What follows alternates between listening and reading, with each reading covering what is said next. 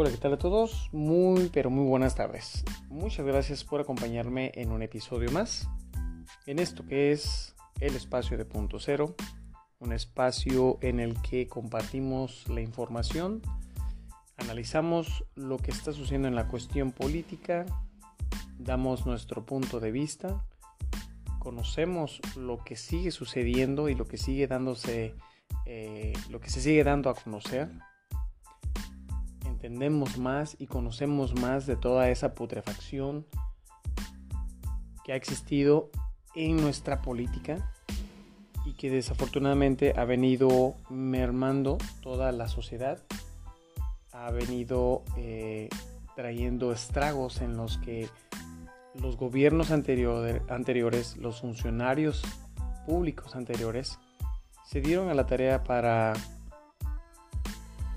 hacer que la gente no estuviera bien informada. Desviaban la atención de la gente de los temas que, competen y que son de interés para nuestra nación.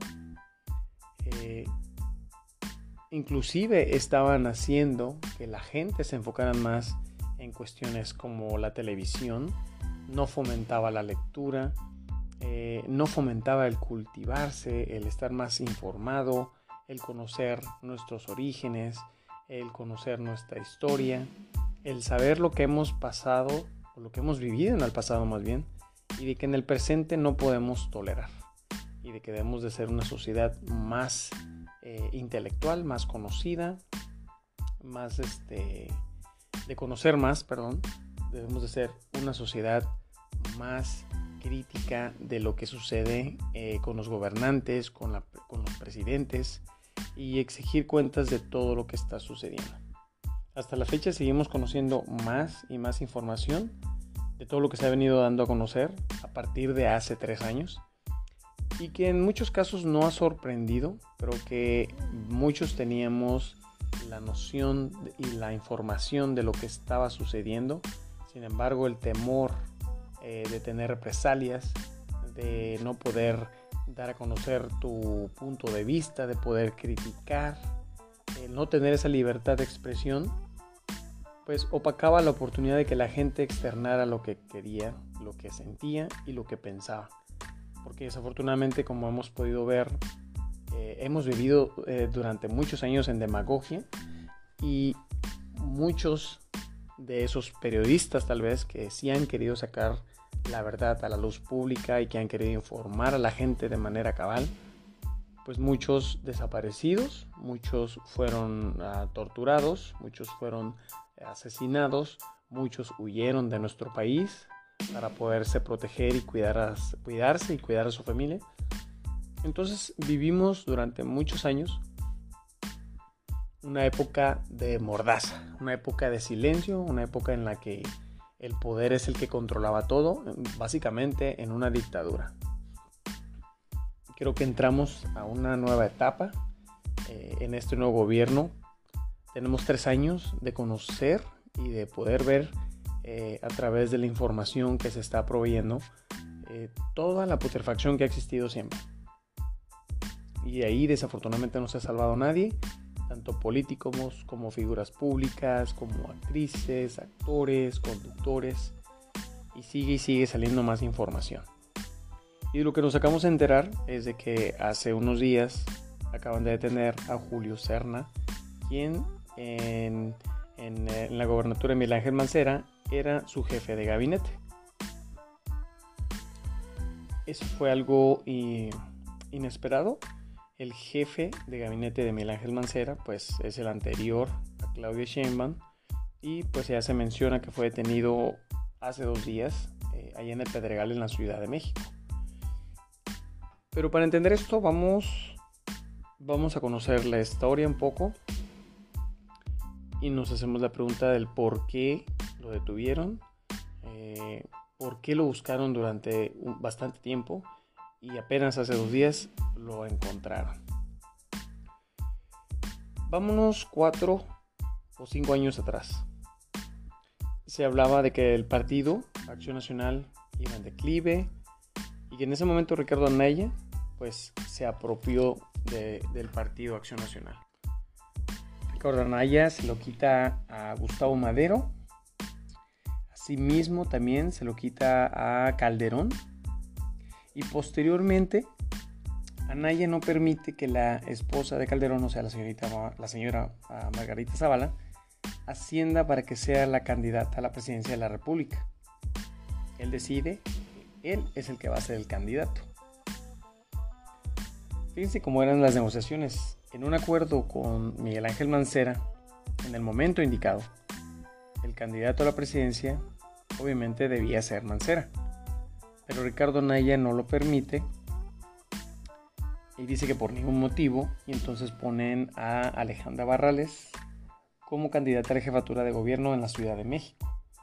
Y obviamente esto le da el pase para que él sea el candidato a la presidencia de la República. Y aquí es donde empieza todo este desorden en el grupo de Miguel Ángel Mancera. Entonces, a partir de ahí vámonos un poco más hacia atrás y surge la pregunta de por qué lo elige o por qué lo designa o por qué le da el dedazo Marcelo Ebrard para que sea Miguel Ángel Mancera un candidato. Pero no, lo que sucede es lo opuesto. Eh, ya se había decidido Marcelo había más bien, más bien eh, decidido que Mario Delgado iba a ser el, jefe de gobierno de la Ciudad de México. Pero algo sucedió con Mario Delgado, ya que Mario Delgado falló y no ganó. Entonces, al parecer no, dio el ancho. Y en ese inter, en ese entonces, eh, Ebrard no sabía qué hacer. No tenía sus candidatos, no había a quien postular. Y obviamente empezó a buscar eh, con otros personajes para tratar de convencerlos para que fueran los candidatos a la jefatura de la gobernación. Pero sin embargo, no les resultó eh, pues lo que estaba haciendo, no pudo. Entonces al final, pues Marcelo decide que sea Alejandra Barrales la posible candidata y pues desafortunadamente también resultó ser un fiasco. Entonces, después de esto, pues bueno, no le quedaba de otra más que el ex procurador de justicia de la Ciudad de México, que pues no era una persona llegada a él, no era una persona pues completamente llegada a él y que pudiera tener la oportunidad de este, avanzar. Entonces, al final, Marcelo Ebrard se decide por poner a Miguel Ángel Mancera y, oh sorpresa, Mancera ganó, ganó la candidatura y quedó como jefe de gobierno con una facilidad que nadie esperaba. La ganó sin ningún problema. Eh, obviamente todos quedaron muy sorprendidos porque Mancera no era alguien muy conocido, era muy poco conocido eh, y sin embargo pues pudo ganar. Entonces, cuando gana Mancera la candidatura a la jefatura de gobierno, pone al señor Luis Serna como secretario particular y a Julio César Serna lo hizo director de la central de abastos. Y bueno, ahí es donde empiezan los hermanitos y que al final eh, pues terminaron como los hermanitos rateros que en el caso de Julio César eh, Julio Serna, perdón, pues sí, Julio César Serna, este, se había decidido que pues podría ser el candidato a la presidencia de la República. Entonces, por lo tanto, Miguel Ángel Mancera se lo lleva como jefe de gabinete. Y a partir de ese momento, los hermanitos Serna decidían todo lo que tenía que ver con Miguel Ángel Mancera. De ahí se hicieron con diferentes alianzas muchas alianzas con diferentes partidos, es más, con todos los partidos que ustedes eh, se puedan imaginar. Obviamente para crear esa influencia, para poder expandir su territorio, para poder meterse a los diferentes ámbitos de la política en los que pudieran tener una oportunidad para ganar y llegar a la presidencia. Y hasta cierto punto, pues esto eh, traía como secuencia que tal vez no tendrían o tuvieran algún problema porque pues era seguro que de esa manera ganaran la presidencia de la República. Una estrategia de estos hermanos, estos hermanos rateros, rateros, y que pues bueno, estaban buscando todas las opciones para poder llegar a esa candidatura. Ellos hicieron todo lo que estaba en su poder para poder lograr su objetivo, pero oh sorpresa, obviamente, y como lo dije en un principio, Ricardo Naya no lo iba a permitir y obviamente no lo permitió. Y no lo permitió y al final Mancera se quedó sin ningún cargo. Él había dejado la jefatura de gobierno y ya no le daba tiempo para regresar. Entonces, por lo tanto, perdió la jefatura de gobierno y perdió la candidatura, la posibilidad a la candidatura de la presidencia de la República. Una situación muy dramática. Pero, ¿qué es lo que pasó en el Inter de todo esto? Bueno, pues lo que todos sabemos. Pierde José Anaya, perdón, pierde Ricardo Anaya, pierde José Antonio Mit y el verdadero ganador con 53.5% es López Obrador.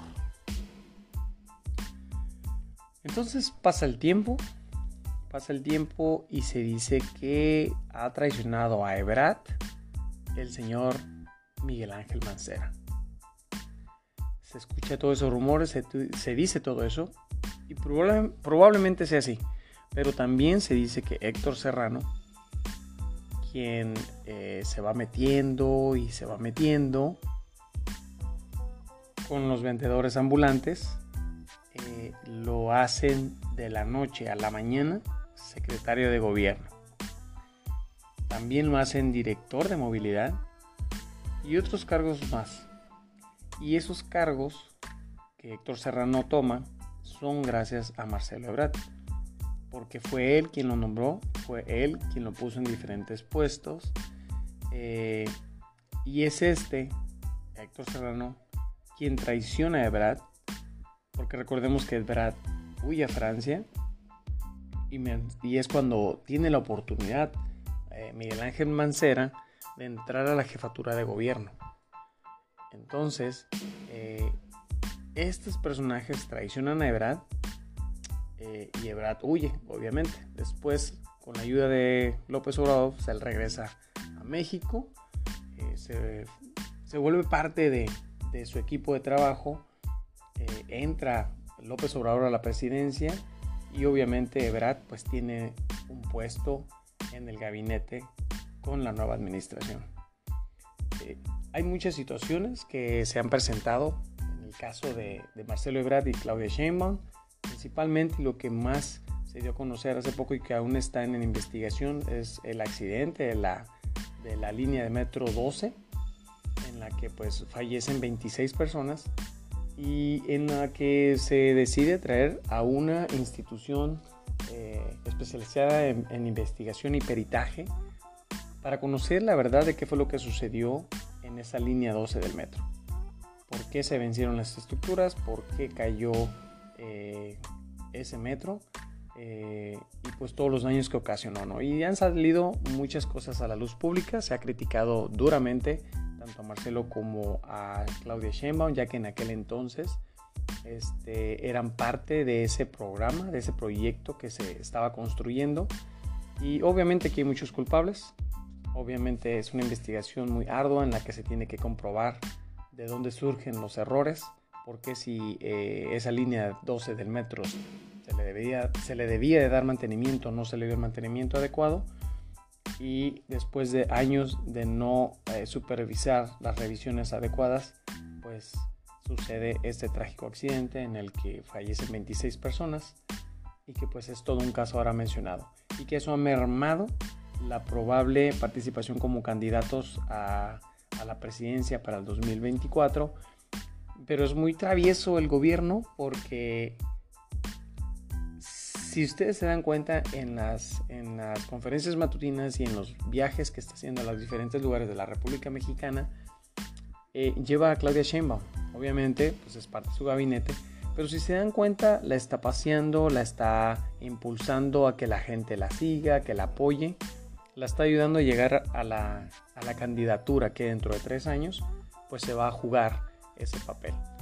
Y en este momento, los tres destapes que podemos ver y que ya se han mencionado en los diferentes medios de comunicación, eh, a través de las diferentes críticas en las que han analizado lo que sucede con, con estos personajes, es de que tenemos a una posible Claudia Sheinbaum como probable candidata a la presidencia de la República, a un Marcelo Ebrard o el señor Augustus, que se encuentra en la Secretaría de Gobernación, ahí en el Estado de México. Eh, entonces, retomando un poco con el tema que iniciamos, hay traiciones en el gobierno, hay traiciones en la política, hay eh, pues la codicia de, tener el poder, de, de, robar hasta donde puedan, de desfalcar al erario público, porque muchos de estos programas que en el pasado, entre comillas, se llevaban a cabo a beneficio de la gente y de la población, pues la realidad es de que se ha demostrado, se ha dado a conocer que todo eso lo usaban para, no lo licitaban más bien, eh, engañaban a la población simulando que estaban trabajando para la gente, pero la realidad es de que muchos programas, muchos proyectos, muchas secretarías, este, subsecretarios que existían en el gobierno y en diferentes dependencias, eh, pues simplemente estaban ahí para robarse el dinero. Algunas ni siquiera existían, había gente en nómina que ni siquiera recibía ningún pago, sin embargo se les estaba pagando. Eh, están los casos de las penitenciarías, en donde pues también había X número de, prisioneros, de presos, y que para poder mantener eh, ese reclusorio con los custodios y todo lo que conlleva, eh, se necesitaban tantos millones de pesos. Y todo ese dinero pues eh, realmente iba a los bolsillos y a las cuentas de algunos funcionarios porque los presos que supuestamente estaban licitados, que había que cumplir con, el mantenimiento, con la alimentación, con, la, con el cuidado, con la custodia, con todo eso, pues eran, eran personas fantasmas, ni siquiera existían. Entonces tenemos un, imperio de corrupción, un imperio de influyentismo en el que ahora que lo podemos ver desde un panorama más amplio, nos podemos dar cuenta que obviamente el gobierno es, un fiasco. Eh, en este nuevo gobierno hay muchas cosas que no están bien. Sin embargo, se ve la iniciativa y las ganas de, querer hacer un cambio. Eh, habla siempre de frente este, el presidente de la República y independientemente de que tiene sus efectos y si hay cosas que no nos agradan en las decisiones que de repente se están tomando, podemos ver un poco de justicia, un poco de igualdad, de oportunidad de, expresión, libertad de expresión, eh, porque ahora podemos ver que la gente está saliendo a, criticar, la gente está saliendo a exigir eh, cuentas, está saliendo a pedir el apoyo que el gobierno prometió para que cumpla. Este, y estamos, creo que, viviendo una libertad de expresión diferente. Una libertad de expresión en la que, pues, se está avanzando poco a poco. Es un trabajo muy, muy arduo, es un trabajo muy, muy difícil, honestamente. No la tienen fácil esta administración, ni la que le siga. Eh, sin embargo, si hay una convicción para avanzar y para eh, trabajar para la gente, entonces podemos ver un futuro próspero, un futuro en el que estemos mejor como país, eh, un futuro en el que la población tenga un, servicio de salud más de calidad, este, un servicio de educación eh, gratuito y accesible para todos, que todas las comunidades y todas las personas tengan las mismas oportunidades para estudiar, para avanzar, para crecer, para ser emprendedores, para ser profesionistas, porque intelecto en México hay muchísimo, lo que no hay son oportunidades y lo que tampoco hay es el apoyo del gobierno. Entonces el gobierno nuevo está tratando de apoyar y creo que es un inicio para que en un futuro no muy lejano veamos nuestro país como un país más competitivo. Pero aquí lo más importante es que ejerzamos, ejerzamos esa, eh, ese derecho a criticar, a exigir cuentas y, y a dar a conocer nuestra voz. Creo que ese es el punto de partida. Y ese sería, como llamamos este programa punto cero, el punto cero para iniciar hacia el, hacia el futuro, hacia enfrente, es a todo lo bueno que nos pueda este, dar beneficio a todos, no solo a algunos cuantos, sino a todos. Y ya para finalizar, déjenme decirles que eh, en lo que va de estos tres años, de este sexenio, si nos ponemos a hacer una balanza de todo lo bueno y lo malo que ha sucedido en nuestro país, eh, estamos de alguna manera en una balanza equitativa, en el sentido de que hay este, más eh, oportunidad de expresión, hay más eh, apoyo del gobierno, están los, los programas fomentándose para que lleguen a todas las personas, se está trabajando para impulsar la economía, este, los proyectos del tren Maya, el proyecto del, aeropuerto Felipe Ángeles eh, y todos los programas que este nuevo gobierno ha tratado, de implementar y ha tratado de, llevar a cabo para que pues, vaya mejorando calidad de vida de todos nosotros, de todos, todos y cada uno de los mexicanos que vivimos en este hermoso país